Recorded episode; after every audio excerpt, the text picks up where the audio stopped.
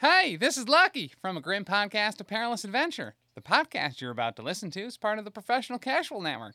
For more podcasts like this, please visit professionalcasual.com. The Professional Casual Network has gear. Check out teespring.com slash store slash professional casual for fresh new swag. A huge shout out to our sponsor, Bearded Dragon beardeddragongames.online. Pick up all your local game store goodness from Magic the Gathering, Dungeons and Dragons, Pathfinder, or WFRP 4th Edition, as well as terrain, paints, board games, comics, and more. Make sure to use code professional casual at checkout for free domestic shipping or PCME10 for 10% off your total order at beardeddragongames.online. Also, a special thanks to Built Bar for sponsoring the show. To get 10% off your order and to help support the show, use code professional casual at checkout or use the link in the show notes. And we, some might say, are live. Guess what? It's Thursday night.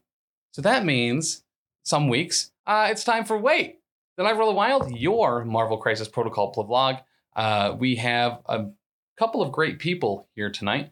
Uh, I am joined by one Mr. Dan Cole, as well as one Hi. Mr. Sir Michael Tisdale of Adepticon fame. Welcome, Mike. Just sir, just sir will do. Just Sir. J- not even Sir Tisdale or Sir Michael, just Sir. Sir, that'll that'll do. All right. You got it, boss man. Get enough Sir Nighteye. We'll do. We'll we'll go with that. Okay, oh, really appreciate that. So, if you uh, are unfamiliar with Mike, Mike is one of the vast team over at Adepticon, as well as um, someone that helped me unbox uh, a handful of boxes for the new uh, set for My Hero Academia, which we are starting to get into on this channel as well. If you're into that, it's a part of the UniVersus system um, made by UniVersus isn't made by Jasco Games, but Jasco Games does the My Hero portion of it. Um, a real quick shout out to Frontline Gaming as they're sponsoring the network and the podcast. So if you are looking for Matt's Terrain minis or more, you can do so at Frontline Gaming using the link in the show notes or in the Twitch chat. All right. So tonight we're going to be going over a bunch of things about running events. We are kind of halfway through the year. We're about to enter the second half of the year for cons. The, the handful of huge ones have already happened, including Adepticon in March. And throughout the rest of the year, we have Everwinter, NashCon, Warfare Weekend, uh, Second Wind, Nova. Just there's pretty much something every month between here and year's end.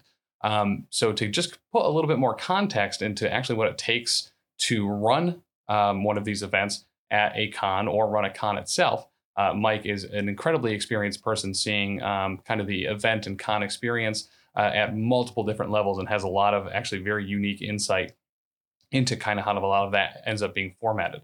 But before we get into the the the main meat, the horseshoe, if you will, of the episode, the first thing that I would like to go over is uh, you know the old uh, good old game played games played and hobby thoughts.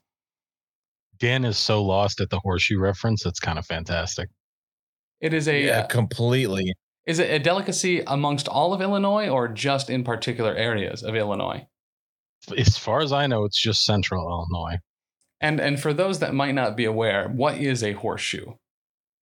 It is uh, an incredible delicacy. It is usually some sort of Texas toast with some sort of fried chicken or uh, hamburger patty on top. Then you put a layer of fries, and then you cover the whole thing with cheese sauce.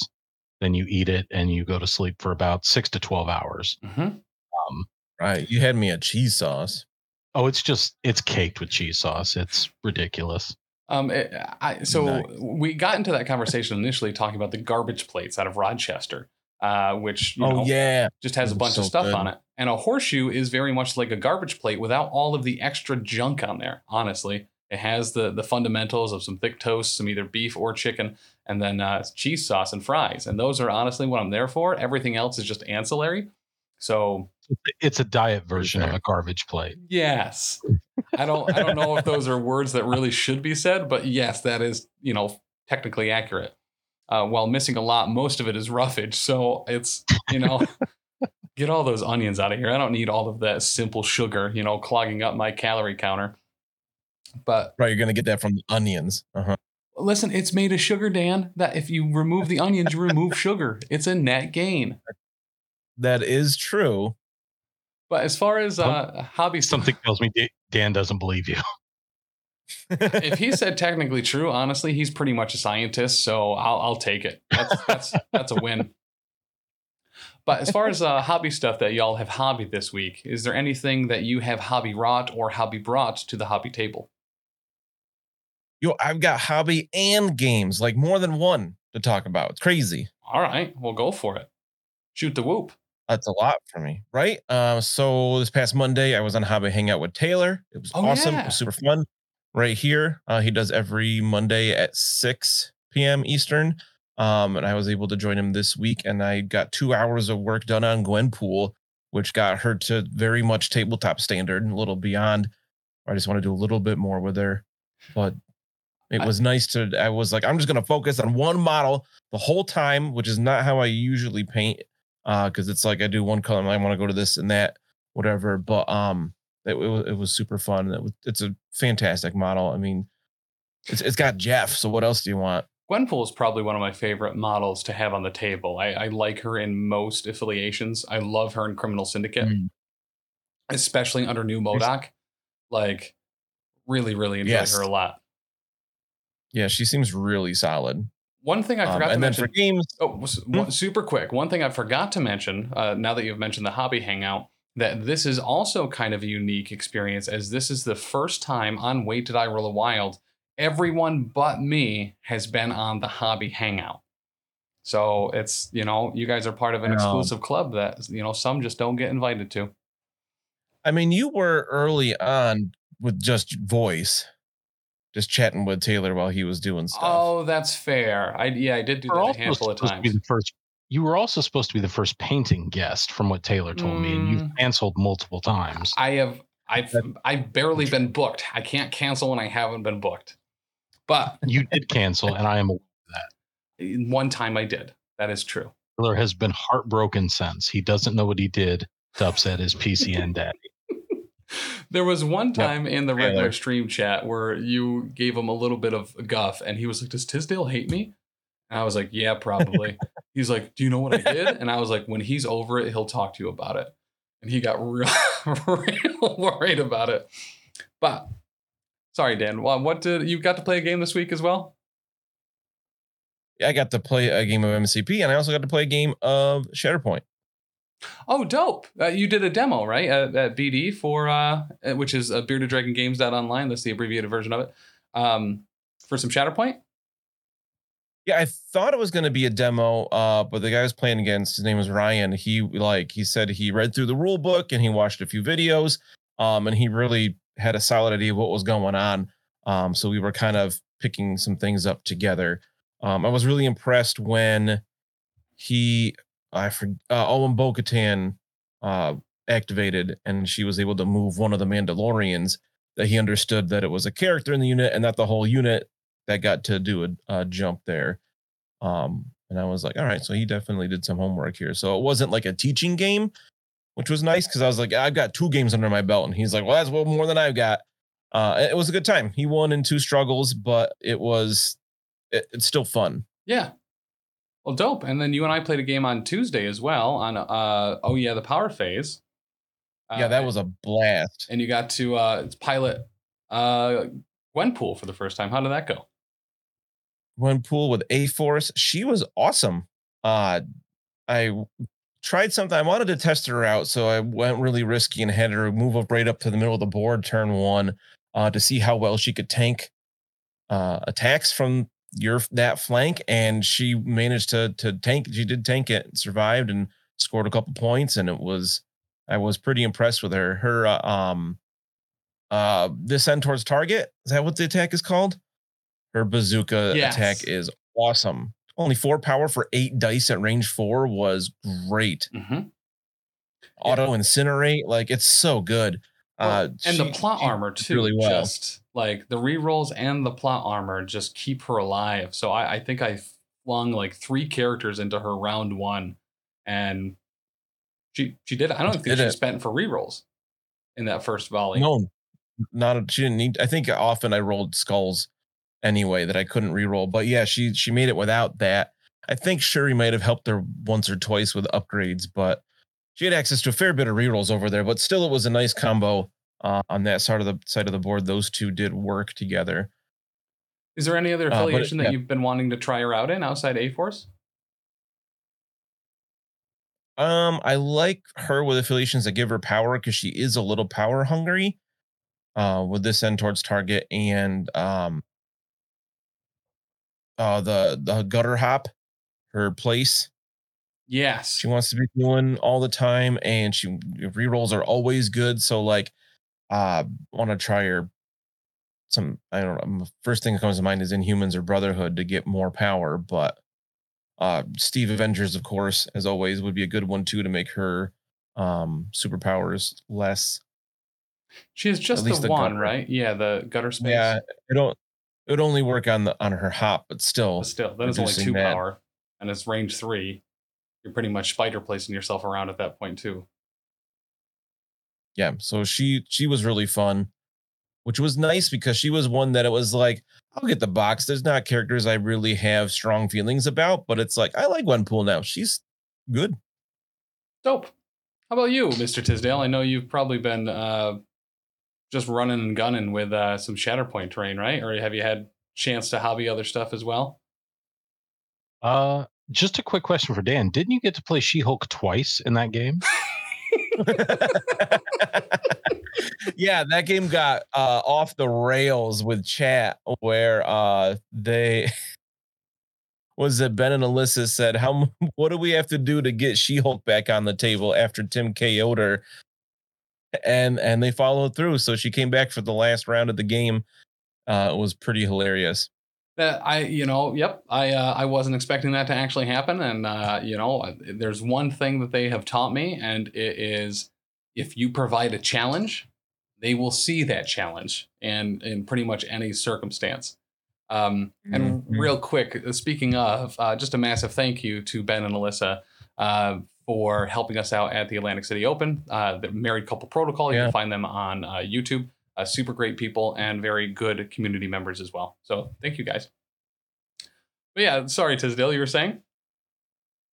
Oh, that's all right. I brought it up. Um, so we have we've been building a ton of Shatterpoint terrain. So I think we have nice about 16 tables finished already. For Gen Con, we have base coats down on them, and in a couple of weeks, no, about a month, we'll be finishing up the all the work on it, getting them wrapped up, seal coated, and in bins to take over to Gen Con. So we'll have 16 to 20 tables finished for that time. Uh, and then we'll just have to finish probably 20 or 30 more for Adepticon. Now, how about games played? Have you been able to actually play anything this week or in recent recent history? You hit up a bunch of My Hero Academia uh, pre-release events, at least, right? Oh, that's true. I, I have played some. Uh, I've played in three pre-releases for My Hero, uh, and I've won all three of them. So I'm doing great there. But I haven't played a miniatures game in a while.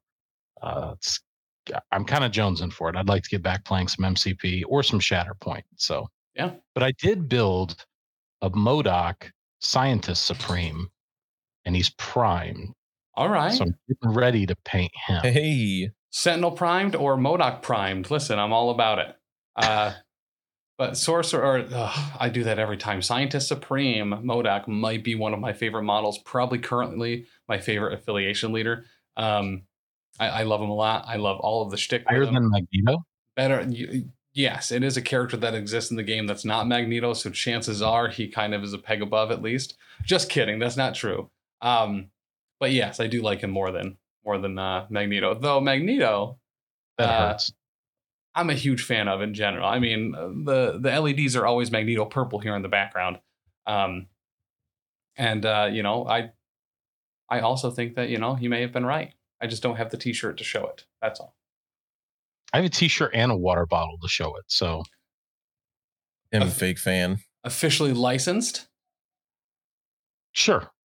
name three of his songs tim uh shred metal uh wolverine go over there and uh bow to my will x-men welcome to die that's four oh it was off the Welcome to album die. it was off the album welcome to die but What's the one that? What's the soundbite that Tisdale always plays when when you join stream? That's what I was trying to remember. I can't. Uh, How does How it did you go? I- forget? I, because I it's can been hear replaced with the All Might one. Still play the Magneto one. What what does it say? You are helpless against my power, X Men. That's it. That's it. Yeah, Come on. Listen, and that man, was disappointing. I'm disappointed in myself for not remembering that one. How much Like I could hear it, spent I on could that hear the voice, just couldn't remember the words.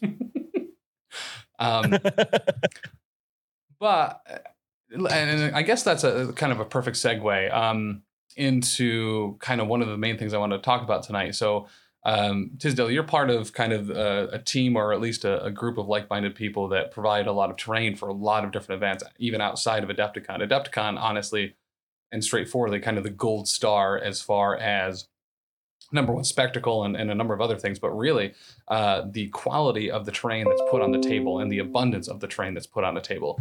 I know in in trying to prepare for other events and, and cons and things like that, it's always kind of a scramble of a lot of sourcing and getting uh, some really kind of poorly put together stuff to have enough stuff on every table.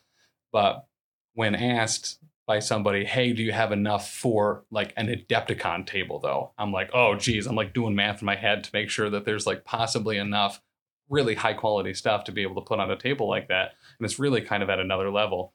But you guys provide that terrain to kind of a number of places like around you guys, right? Yeah, so we've decided that, and we we started this a couple years ago. That you know we we the the terrain team works on this for a very very long time. They're an extremely talented group of individuals. So the the terrain we put on in Adepticon has always been very very high quality, so that our attendees get to play on cool surfaces with good terrain, good mats, and things like that. But we were having a discussion a few years ago, and it just kind of sits the rest of the year, which is kind of a shame because there are some events that that struggle a little bit to get that sort of terrain put together. So we've had a couple events reach out and we have uh, supplied terrain for them for Legion, MCP, 40K, Age of Sigmar, um, uh, Shatterpoint going forward. You know, there's a number of game systems we've done that for. And um, we're doing it with so this year we're doing it with Gen Con, NashCon. Is there something in September?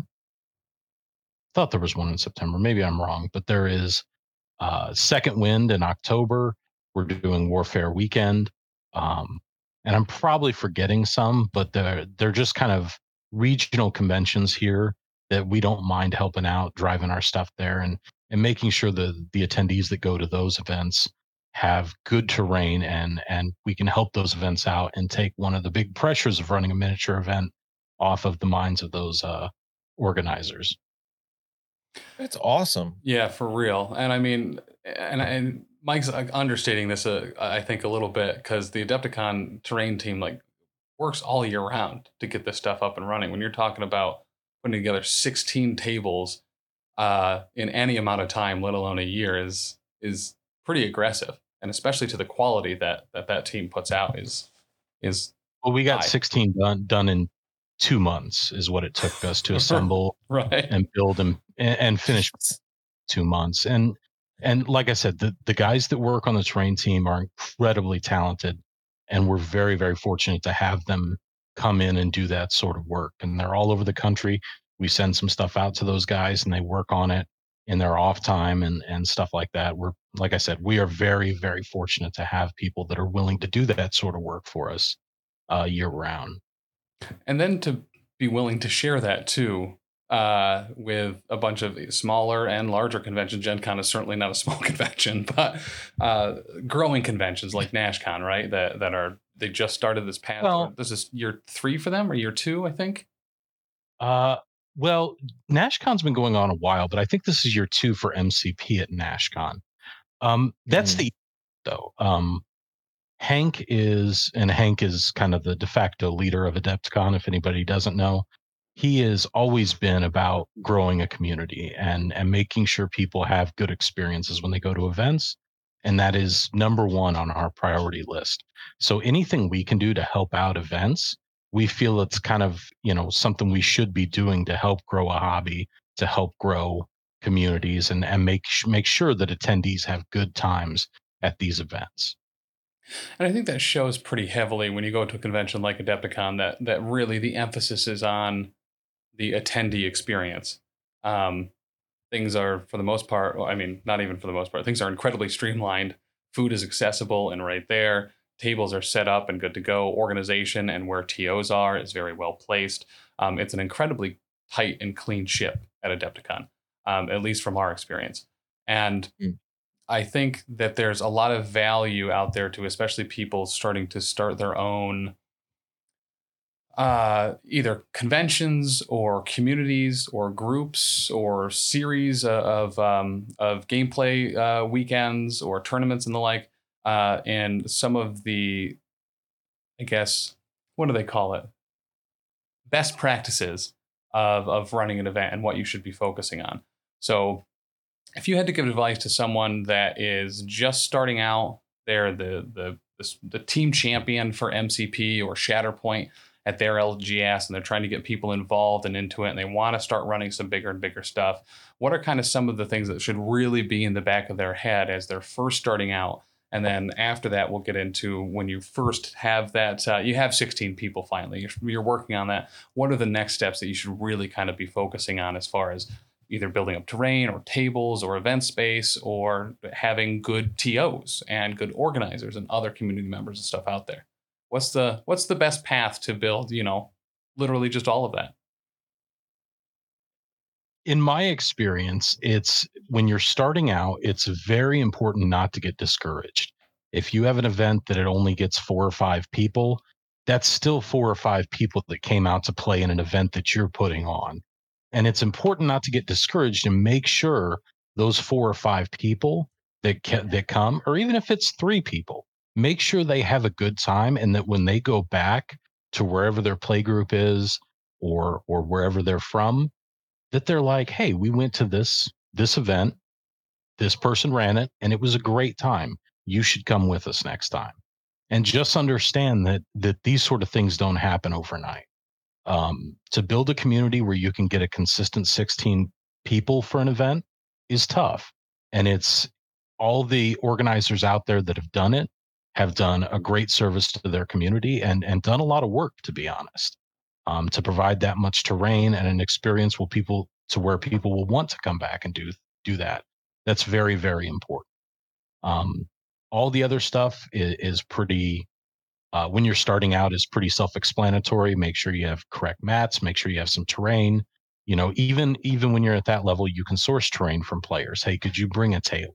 but make sure it's there. Make sure they're not playing on very sparse tables, uh, things like that. So they have a good experience when they're there. All right, great. And as far as, um, and maybe some people out there don't necessarily know what sourcing tables is, um, which is normally just asking a player base or maybe some attendees if they have a table of terrain uh, to bring it so you can kind of flesh out what's at whatever event site or LGS that you have.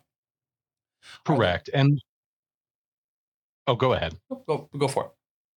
Oh, um, so sourcing tables, like, yeah, you either ask uh, attendees or communities out there, hey, I'm running an X person event. I need X number of tables for it. Is there any way I could borrow this for for for uh, for my upcoming event? And min- the miniatures community is usually pretty great about that sort of thing. Mm-hmm. I know, like the uh, the Infinity community. Infinity, if you have ever played it, is an incredibly uh, dense uh, has an incredibly dense terrain requirement. Yes. So yeah. when these uh, Infinity players go to events around the United States, they will usually bring a table or three with them, and they will kind of put them all together to have that experience. And I and most miniature gamers are very cool about that. They will lend terrain and stuff like that to anybody that needs it um, as long as it doesn't come back damaged. And if it if something does get damaged, always offer to repair it, paint it, you know, things like that. Make sure that you're taking care of the people who have enabled you to to be able to run the event. One thing you can also do that I've had good luck with is sometimes go to store owners, and if they have some stock that's been sitting around, they may be able to cut you a little bit of a deal. Mm-hmm. Uh, if you get the paint it and keep it at the store for play. And you're kind of killing two birds with one stone at that point. You have new terrain, but you also don't have to cart it back and forth places. It's now at the store where you play and you're able to utilize it there as well. I think that's actually a great tip just from my own personal experience seeing usually what is at a game store is something that either one of the owners or something like that just like is like, hey, you know, we need this. It's just been sitting here. I might as well crack it. I just don't have the time or, or energy to, to to paint it and put it together. And honestly, just a huge shout out to any uh, LGS store owner that does 8,000 different things and manages multiple communities and learns all the rules from many systems.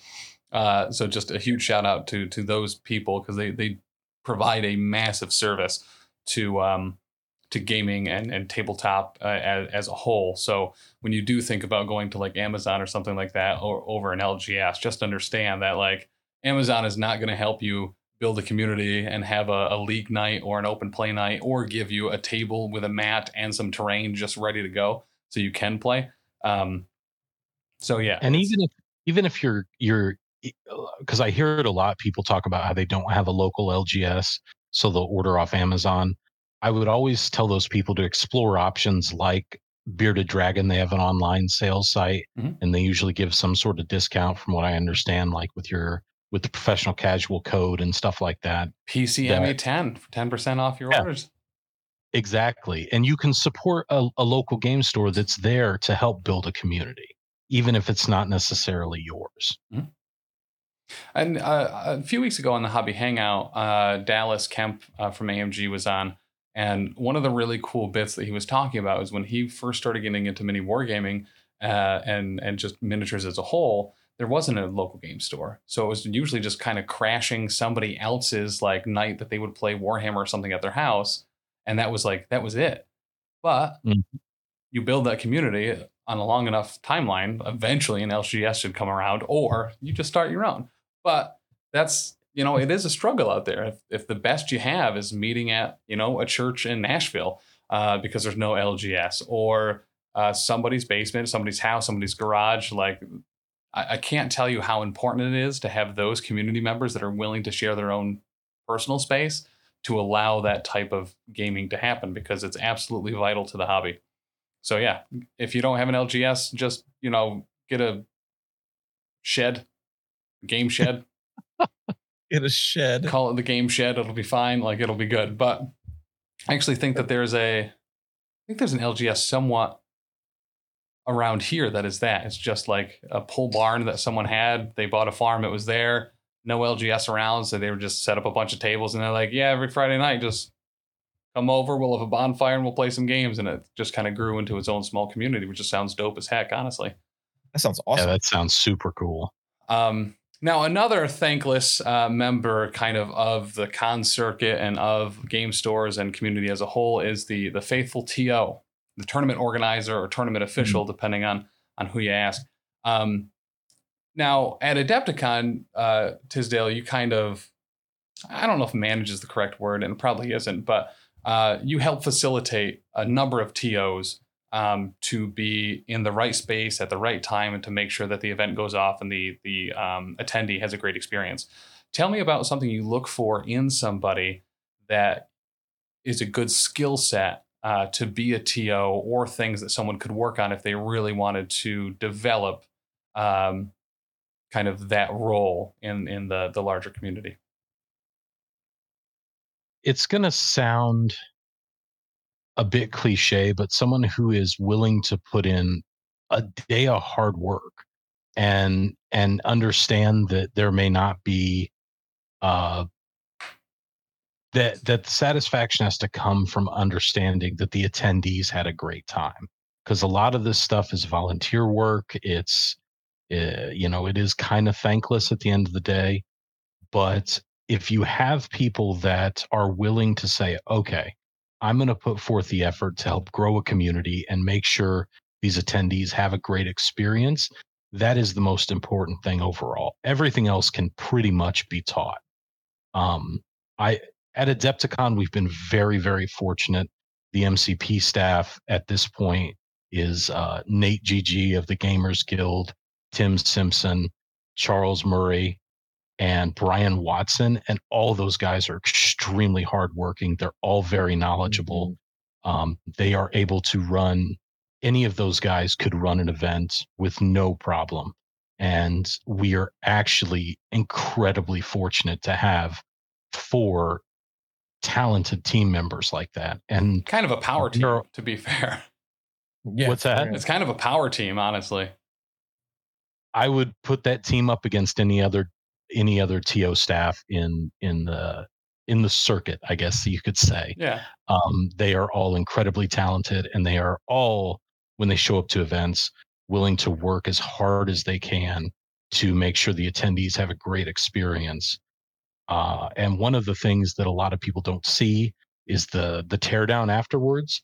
All those guys were there tearing down Adepticon at the end until that hall was cleared out because on Sunday that whole hall has to get cleared out. Yeah.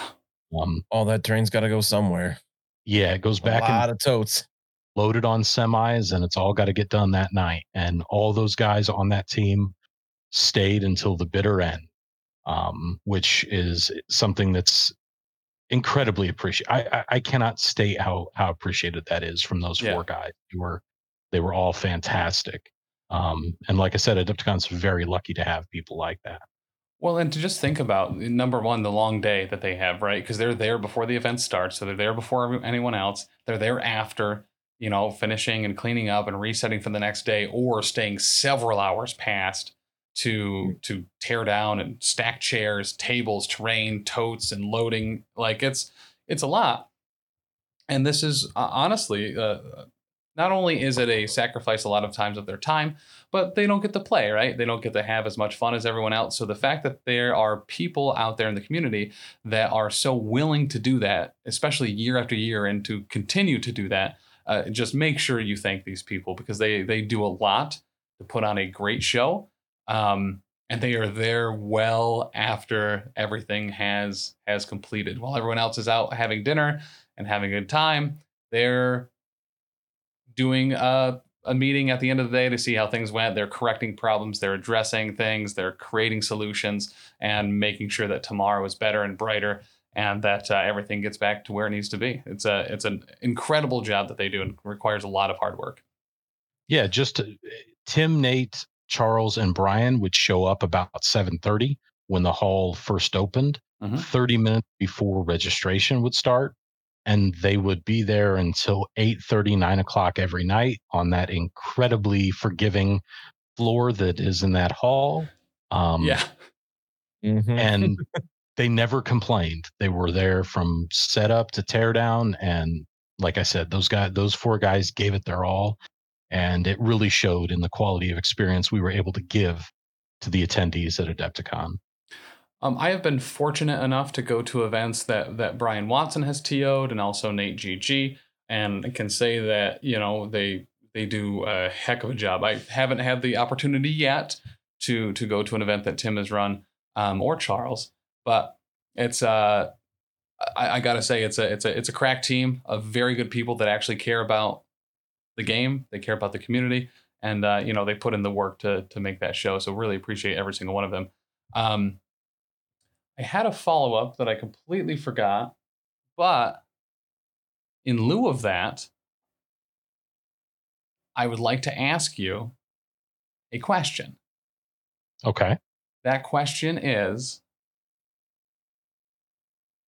the What If event was a great event at Adepticon for MCP as uh and I'm like literally looking at it. I'm looking right next to me and actually my my hands are, if you're watching the video, are going right to the thing I was looking at. Uh, the what if event. This is one of my favorite formats. It was uh, a hyper focus of mine the first year we went to Adepticon because I was yeah. so over the moon with it. Um, we've run uh, a couple ourselves uh, to great fun um, and other cons, and now it's officially on the roster. Is was that for Gen Con, uh, the mm-hmm. What If event? So I mean, yep. As far as a, a non-traditional format, number one being just Doper McGopers as a whole, uh, that's official, by the way, the, the official Doper McGoper seal on, on the What If event. But um, this was something, obviously, a, a, collaboration of, I'm assuming, a handful of people, but I know that you and Hank were, were pretty heavily involved in that. Can you tell me a little about what had you tried out other formats when you were looking for that Friday format or that Thursday format um, first? And did it lead to what if, or was what if, or that style of format uh, kind of the clear vision from the start? And for those of you unfamiliar, uh, what if is a, a snake draft uh, format where there's only one of every model. Everyone shows up with just crisis and tactics cards. And there is like a fantasy football draft where you have player one picking a model. The first model that they pick that is an affiliation leader is their affiliation leader for the entire event. And any character they draft after that will be automatically part of that affiliation, not just for making affiliation in their squad, but also for tactics cards. So a Black Panther led Wakanda list that includes Rocket and Groot has Rocket and Groot being able to take advantage of um, vibranium shielding or Wakanda Forever, for instance. There's a bunch of really neat kind of not rule breaking, but things that circumvent the standard things that you can do in the game, which makes it very fun and interesting and gives you the ability to find kind of really neat matchups and pairings and combos and stuff that are either just really funny um, or just a ton of fun. So I believe uh, Adepticon was one of the only conventions that got hit twice by COVID. We had to cancel for two years, and it was kind of heartbreaking and very demoralizing because um, so much effort goes in. And during those COVID years, we were ramping up every year to go into Adepticon, only to have it kind of canceled.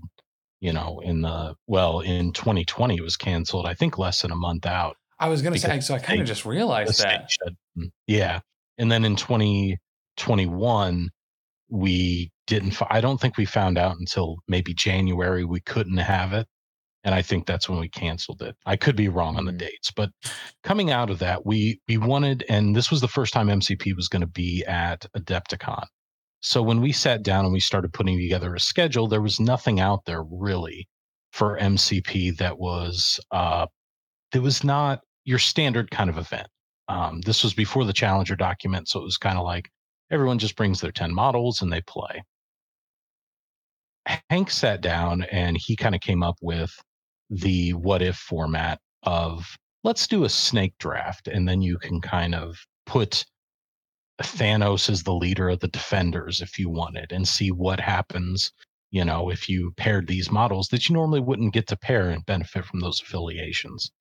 Um, so eh, so Hank kind of came up with the whole thing and he I named it because I knew the line of comics. I knew that the What If comic was uh, kind of a cool crossover comic, and I was like, oh, if we just name it this, it kind of fits with the theme and everything, and it, it feels feels kind of you know in, in theme for it. Yeah, it's really comic booky in a good way. Like mm-hmm. you said, naming it like the the name perfectly fits it. I I, I feel like gamers love the whole draft thing anyway because it's kind of like I don't know exactly what I'm gonna get, but I have an idea.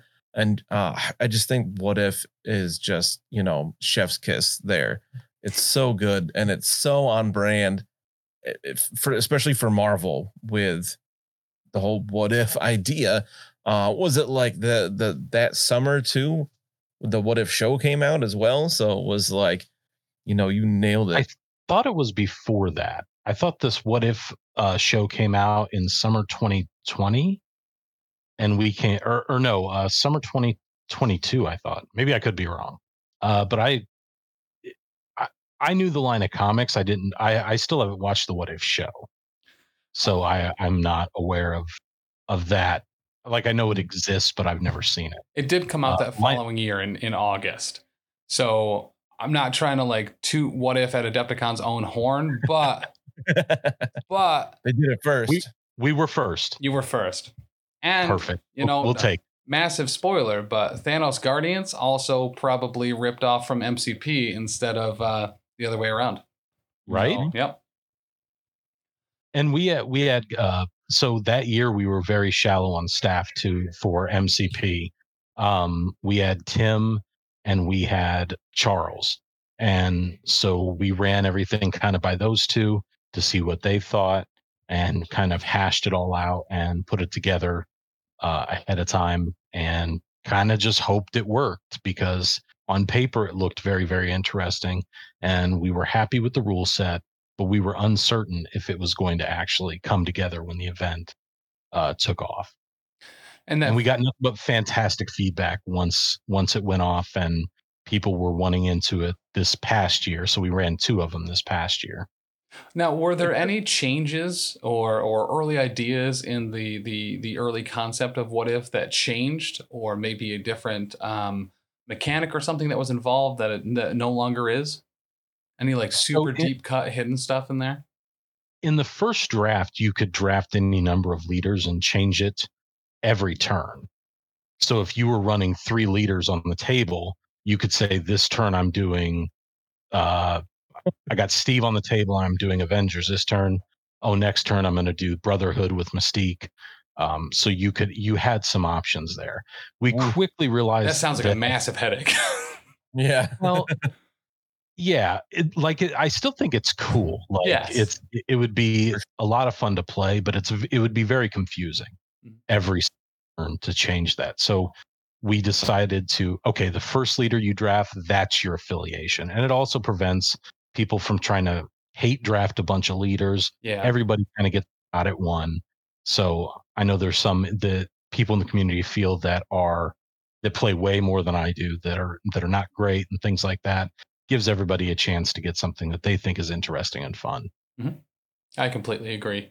Um, and I could just see all of the incredibly abundant rules questions of, well, I was playing Mystique turn two and I put my token on this objective, but now I'm playing uh, Midnight Suns for turn three. So does that token go away? And well, everyone was Dark Dimension last turn because Dormammu was my leader, but now are they all Hellfire Club? I Right. didn't- yeah. So yeah, I Uh, could, Yeah. I could see that. I Um, think one of my favorite parts of of this format is when you have it all arrayed out for the draft. When you know at this point we're at like 150, 160 models, something like that, all out with their cards. It just looks. I don't know. It's, it's like that's the whole game right there. That's amazing. It looks great. Yeah, you it's a pick them up cool and you're like, this is mine now. Uh, what's harder to source? Models for what if or terrain for tables to be full? For a what if event specifically. Uh, this past year, it was models for what if. The first year, I had every model fully painted. Um, and this past year, there were a number of things that happened in my life personally where I kind of dropped the ball and I wasn't able to stay on top of things. And we had to source some of the models this year. Uh, but the first year, it was my entire collection, which was kind of cool for me to see out there. It was every model in the game painted at that at that time. Um, but hopefully for next year I will be caught up and we will we'll, we won't have to source any of it.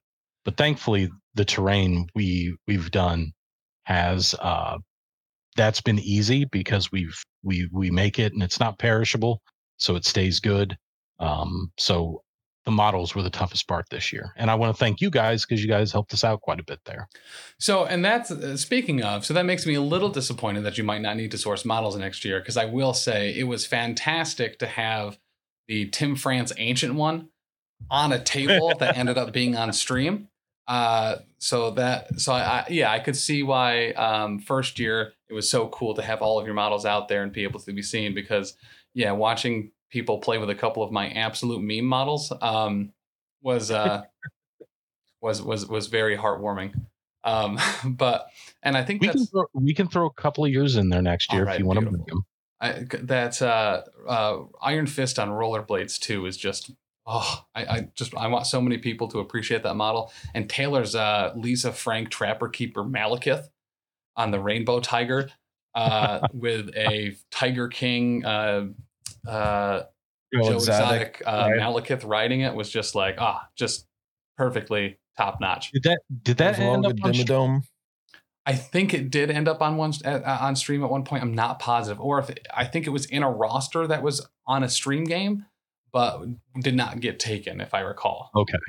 But um, yeah, that was a That's a very striking model on camera. It it very much is.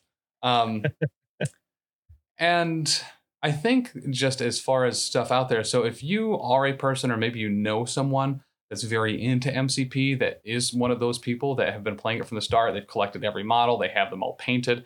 Uh, what if events are very, very, very incredibly impactful and friendly first time events for people. They do not, for the most part, need to bring any Mm-hmm. models or anything like that. Uh, crisis cards are pretty abundant and they can be printed out. Um, and AMG has released those in PDF form as well, so you can just like get them. Um, and maybe at worst, picking up a uh, the the 2021 Tactics card box. 2022. It was 2022 um, with the update and all the up. Gives you a bunch of character cards as well as a bunch of tactics cards as well. Uh, that's a really solid base.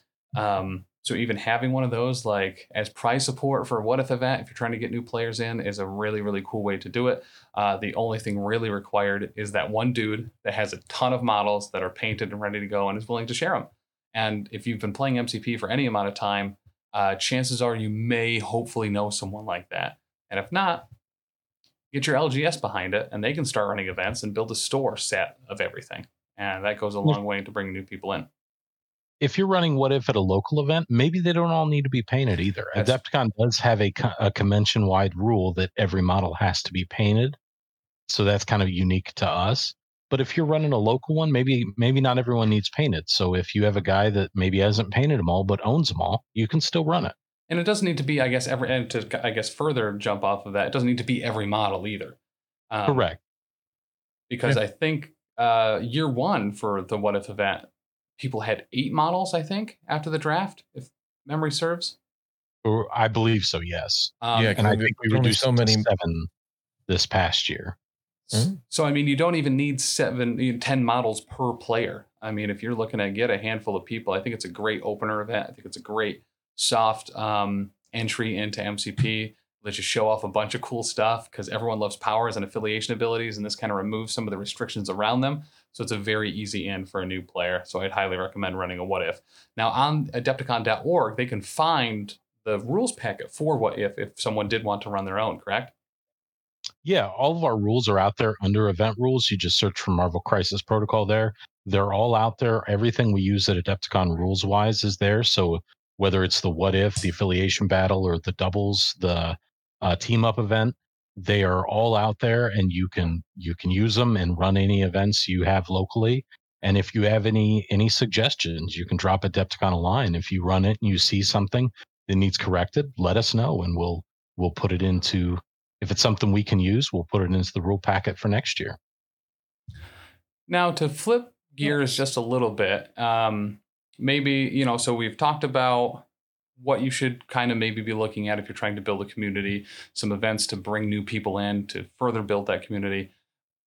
For someone that wants a TO but doesn't feel like they know the rules well enough, I think there's a lot of maybe not misconceptions, but misplaced anxiety over like, oh my god, I'm going to need to be like, I'm going to need to know every rule. I'm going to know every need, to know every little thing. Um, in my experience, a lot of what judge calls are end up being do I actually have line of sight on this? Is this actually within range four? Can you just tell me so we don't bump things around? Um, obviously, there's a lot more involved, but can you demystify a little bit some of the barriers that people might put in their own mind before they want a TO? And some of maybe the worst experiences, best experiences, or common experiences that you've had as a, a TO of, you know, quite frankly, some rather large MCP events. I mean, the thing is, no matter how prepared you are, there's going to be a situation come up that you're going to have to bust out the rule book or the the forums or something to check on. There's a lot of interactions with this game that are kind of unique that you may never see. So know the rule book front and back if you can. It's pretty simple, it's pretty short. Everything else you can kind of make a judgment call off of, and there are some great resources like the rules forums where you can search for certain things. Don't be afraid to say you don't know, but you're going to check. Players will, players generally have no problem with that if it's a rules call. And I've done it multiple times. You know, uh, we have got obviously guys like Nate, Tim, Charles, and Brian don't have to do that nearly as much because they are so up on the rules. But I've had to look at players and say, give me one second. I'm going to check that. Like, this is what I think, but I'm going to check that. And to be honest, I'm right most of the time. Mhm. My instinct was correct. but the players appreciate it by you just taking the extra minute or two to go confirm that. No players, I've never encountered a player that's going to have a problem with the judge saying, I don't know, let me check for sure. And just a shout out to the rules forums really quick. Uh, Thoras and Yeah. Eagle are just doing an incredible job at that. Uh, odds are, if you're if you have a rules question about a character that's not been released in the last four minutes, chances are there's a resource there somewhere. Um, and AMG, just very specifically, has done a very good job at breaking down the order of operations about how the turn works and when certain types of effects and uh, categories of effects happen and in what order. Um, that honestly, once I understood that logic behind it, of the well, modifying your opponent's dice is always the last step, or the first step of the cleanup phase is always scoring. So if there's an effect that would move an objective during the cleanup phase, it's already been scored. So it's not going to affect this. Um, that order of operations, I think, is a really solid highlight that um, a lot of people might not really even notice or appreciate. Um, but in both Shatterpoint and MCP, it is very clear and it makes it usually very nice so that when a rules call is made, you can go back to that order of operations and be like, oh, yep, you know, it does happen right here. That makes sense. And you can kind of understand why some of those niche rules do, in fact, work the way they did because they've made a very clear framework for it. Yeah, I should have emphas- emphasized that a little bit more. You're right on that. Uh, I, it is in the, that part is in the rule book, and that is very important to have down because you can answer 95% of questions based on that. Mhm. If you understand what happens when, you're going to be able to answer a lot of questions. I forget the exact page, but if you're uh, if this is the first time you're hearing that, especially about MCP, in the rule book, there's this list about how the turn order goes and, and when certain effects happen, and it's honestly beautiful as far as understanding the game. Is it in one of the appendixes in the back? I think it might be, yeah. Uh, if I I think the first But I, I think the whole list is there. You can go and just kind of memorize it. And once you have that down, like I said, that's 95% of the, the questions you'll get at an event. especially for things like I think common questions that I see on the forums or, or just on Facebook or, or what have you is like these both both of these effects happen at the same time. Which one happens first?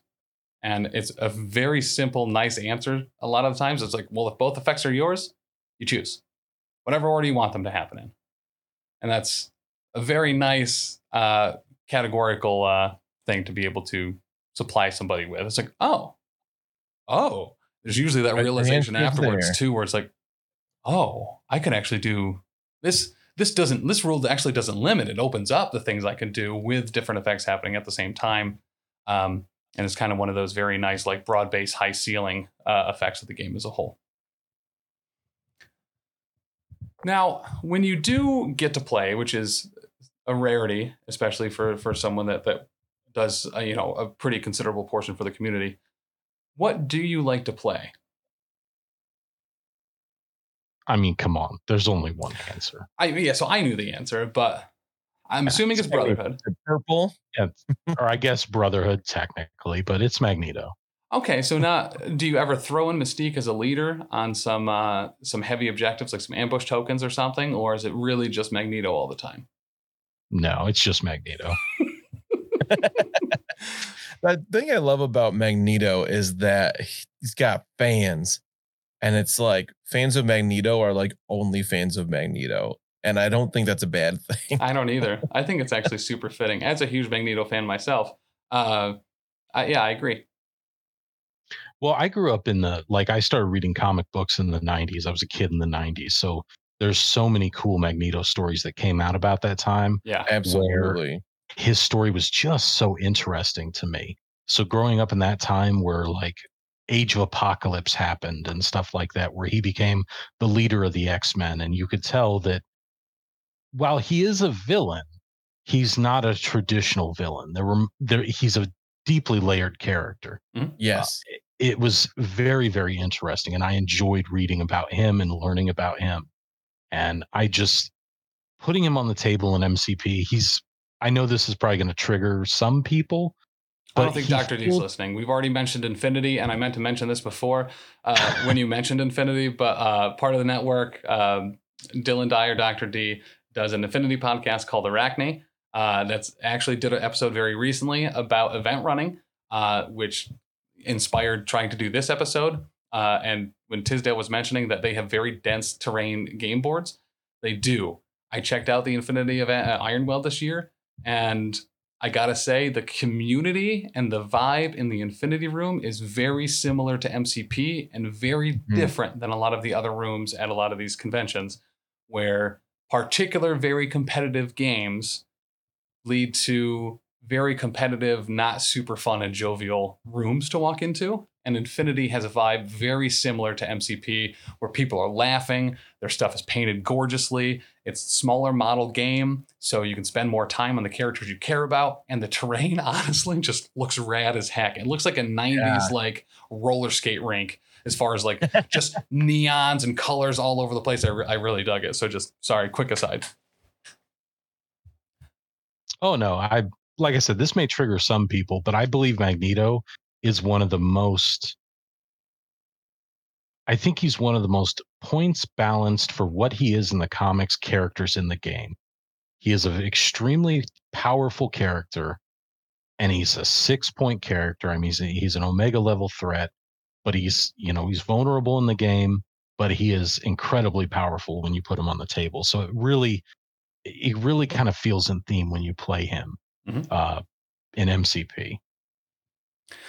I don't really disagree with that. And very similarly, Oh. Magneto as a whole and his writing in the 90s and early 2000s X Men comics, like, developed the characters that I look for in media, whether it's books, TV, movies, comics, what have you, where because Magneto is such a layered character that you can identify with in some aspects but can't condone in others.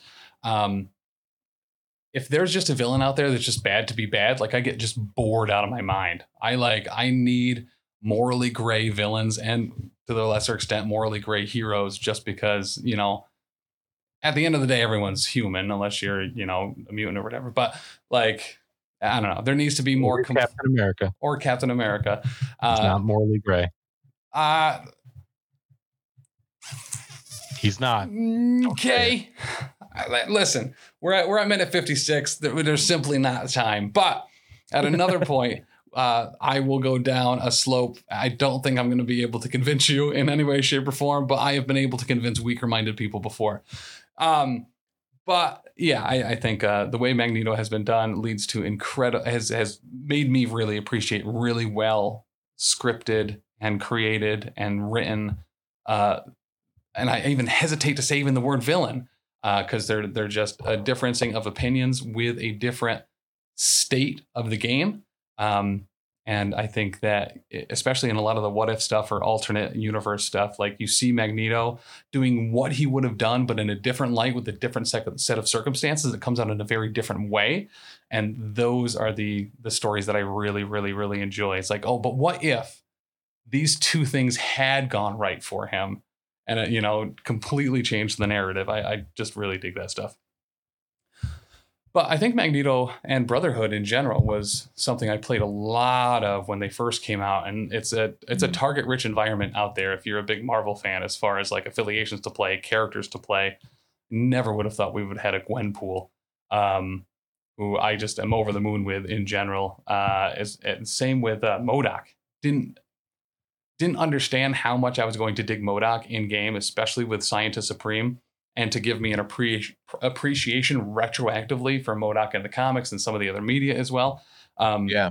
If you've ever been a comics fan, and even if you aren't a comics fan, I did a, a training or a demo game with someone a couple weeks ago. They were like, I've seen MCP. I've seen, you know, that people are playing it and stuff. I, I'm just not comic book people, so I don't care. Gave them a demo game anyway, and they're like, yeah, I still don't care about comics, but like, I really this like, game- I really like throwing terrain and people. Like, so Did you let him play Magneto? Everybody does. I didn't. So they they you know they very specifically were like, I was like, what? I don't of- know if you know this, but he throws terrain real well. That's that's very true. Doesn't throw people though. He doesn't give the full experience. Once he KOs him, he throws him off the table. um, but they were very much into street level characters. They were like, well, oh, I didn't know you could do that. I can play characters like Luke Cage or Daredevil, uh, Punisher um, against, you know, Magneto or Spider Man or the Avengers or the Hulk. And it's like, yeah.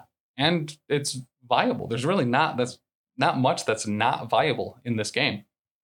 Outside of Apocalypse, one of my one of my only big wishes for MCP to, that I want to see is a Daredevil leader for defenders so I can play the Defender yeah. street level version. Absolutely. Mm-hmm. And even when you're saying there are very few things that aren't viable, like really, it's only they're not viable at the highest competitive levels. Like I think everybody's viable at, in casual play. Savage, I'm so glad you're in chat right now because I was about to mention specifically you, and then just like a beacon of light, you came out of the the darkness. Um, unaffiliated even being rather viable. So at ACO, uh, Andrew Savage was running. He's like, you know what? I want to be one of the top players for unaffiliated. It's a category on Longshanks. I'm going to do it. and when you can just play any character unrestricted, I think I was talking to him at one point and he was like, yeah, it's weird to just be able to play whoever I want. That actually makes it harder because now I have to narrow it down between characters that I think that can perform and characters that I just never get to play, so I want to play. Um, and unaffiliated is in fact viable in a lot of situations. Uh, really, all you're losing at the end of the day is maybe a tactics card or two and the affiliation ability. And quite frankly, some of them out there, there's great characters with subpar affiliation abilities where you probably weren't going to use the affiliation ability anyway. Just full send it. And True. that's the cool thing about being able to splash characters in affiliation in this game is that uh, there's really like Winterguard can have a Hulk in it Winterguard can have a Malekith. Uh, Midnight Suns, even though it's underwhelming at times, could you know throw a Magneto in if they really wanted to, and and Midnight Suns hop them around. Heck, if it's one if, you know what I mean? sounds really good, right? um, and I think that's one of the things that is very um, appealing about MCP as a whole is compared to other like you know just to throw it out there like Warhammer, right? If you're not playing uh, your your particular army with battle line, with all of the things that makes that army even be able to be on the board. You, you cannot throw Tyranids with some Sigmarines, with a Dark Eldar and a uh, a knight in the back. You just can't do it. That is in fact viable in MCP, and that's once again official stamp Doper McGopers. Mm. All right. So yeah, if you want to play, if you want to play Punisher and Cyclops and Daredevil on the same team, feel free that's very valid. Very valid. I love Cyclops so much. Um, Cyclops is valid. Come on, Tim. Wow. The fact that high evolution. So here's the thing, and maybe you'll appreciate this. I'm going to bring this around. I'm going to turn you around on this bad boy. All right. Never, never cared about Cyclops. Surprising you didn't either, because he's a Boy Scout and you like that that type. But the thing that really brought me around on Cyclops was Avengers versus X Men, where he was like, you know what, Chuck was wrong. And Magneto was probably right, but he went about it the wrong way and kind of blended those two paths and was significantly more Magneto leading. And was like, yeah, this is the correct. Yep, this was right. Both of you. This, yep, you just should have uh, blended it up in a smoothie together. You would have been fine. The big problem with Cyclops is generally his writing. It's kind of boring yes. a lot of times. Um, but when he's done right, he's a very, very interesting character. In X Men versus yes. Avengers, he really was. And right after too, that just whole like sl- not sleeper cell, but like hidden X-Men group teleporting around trying to find new mutants before the X-Men could recruit them was just this awesome like cat and mouse play with two people once yeah. again that are both good uh, but maybe morally ambiguous sometimes both going for different but the same goal and I just I love that type of storytelling. But we got gold balls out of that run. yeah, we did. Yes, we did. Oh, what's he called now?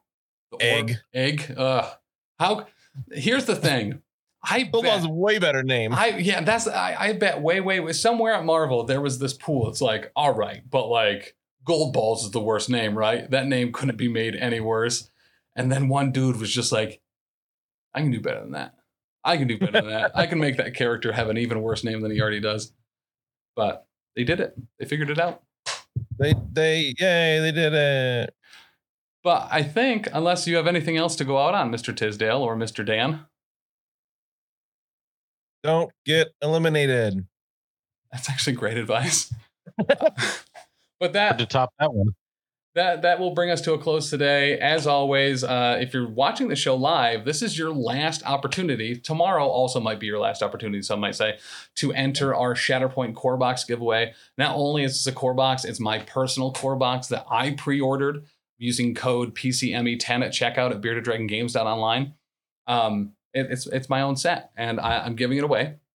So head over to professionalcasual.com, sign up for that. It is free to enter. You can enter a multiple amount of times as well. Beautiful. Thank you, Dan. Um, and uh, that ends tomorrow. The end of the month, we'll do the drawing July 1st, uh, and we will ship that out to whoever ends up winning that. Next month, and actually, if you head over to professionalcasual.com, next month's giveaway is already up. It is for the Padawan Ahsoka model that was a bonus if you were one within one of the hand, first handful of people to, to pre-order the, the core box. Giving away that as well. That'll be July's giveaway. So you'll be able to sign up for that in the same place you signed up for this current one. It'll be a different link. But if you head to professionalcasual.com slash one Ahsoka, please, you'll be able to sign up for the Padawan Ahsoka giveaway. In addition to all that, the, Discord is free to join. We would love to have you there, hang out with us. We do a number of things across the network, including Warhammer Fantasy Roleplay, actual plays, and a Grim Podcast of Perilous Adventure, and Settling the Southlands, which is on the Patreon. We also have Pathfinder Second Edition actual play podcast in the Lost Omens podcast, as well as the Slithering, which is on the Patreon. And Comic Book Rundown with Joe Gennaro and Ron Haynes. They dive into comic books from this year and before. Uh, Marvel, DC, Image, Indie, things from all over the place. And they go through Mhm. issue by issue, usually doing small arcs encapsulating the whole story.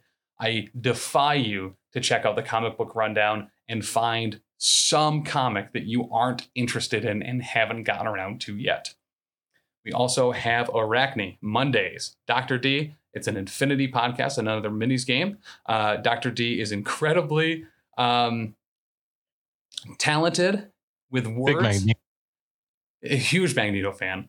Incredibly talented with words as well, specifically in ones that make me personally laugh. So I have not had more fun listening to a podcast about a game I don't play than in Arachne um, as well as Dr. D's blogs over at professionalcasual.com, where he teaches you how to paint better and to set reasonable goals uh, that you can achieve both in play, in running events, and in painting as a whole. So if you are into the Worthy, AMG's painting competition that happens only at Adepticon, uh, it is all about being on your own path and improving yourself, not anyone else, year after year as you go back to it. And Dr. D has written some great articles about starting that path and getting on it and making it manageable. So I'd highly recommend checking those out. Uh, in addition to all that, professionalcasual.com, you can get podcasts a week early over at the Patreon, patreon.com slash professional casual. A massive thank you to our King Dean Doppeldongers and our professional cake sitters, including but not limited to uh, Mr. Tisdale, Charles, uh, X Paxis, Rob, Devilpup, Dagna, Bicon. It's been a hot minute since I've done this. Otis, Leroy, uh, Iron Cider Maze, Wizard Skills, Whiskey Chugger. Um, who else? That's 12. Who else I got? I said Otis, right? Anthony. Oh, Tony Hot Hands. I think there's one more. And that is viewers like you. Thank you so much, everybody. we stream every day here on Twitch, Hobby Hangout Monday. Then I play games Tuesday through Friday. We also do live Marvel Crisis Protocol and Shatterpoint, usually Tuesday nights, as well as this right here. Wait Did I Roll Wild? Do you want to check it out live? Well, guess what? It's Thursday nights, 7 p.m. Eastern. Thank you so much to Tisdale for joining us this evening and Dan as well. Um, and we hope to see you at the next Adepticon, showing up to see if Tim France, the ancient one, will be in the what if draft. Guys, thank you so much. We'll see you next time. Love you all. Bye. Bye. Bye. Thanks so much for listening. If you enjoyed this show, check out all the other great shows here at the Professional Casual Network. Like what, Danny? I'll tell you. On Mondays, we've got the Lost Omens podcast, our Pathfinder 2e actual play, hosted by me, playing through the Extinction Curse AP. Also, streaming on twitch.tv slash professional casual network at 7 p.m. Eastern Time, you can check out, oh yeah, the Power Phase, our Marvel Crisis Protocol live battle report show. On Tuesdays, the podcast version of Wait, Did I Roll a Wild? Our Marvel Crisis Protocol vlog is available. On Wednesdays, alternating releases on the Patreon, we have Settling the Southlands, our homebrew Wolfthorpe actual play, and The Slithering, a Pathfinder second edition actual play. And on Thursdays, live at 7 p.m. Eastern Standard Time on twitch.tv slash professional casual network, we've got Wait, Did I Roll a Wild? Our Marvel Crisis Protocol vlog. You can also check out back episodes of Elite Eight Showdown and the first 39 episodes of the Lost Omens podcast, the first 24 episodes of Settling the Southlands, and the first handful of episodes of The Slithering on the YouTube at youtube.com slash the professional casual.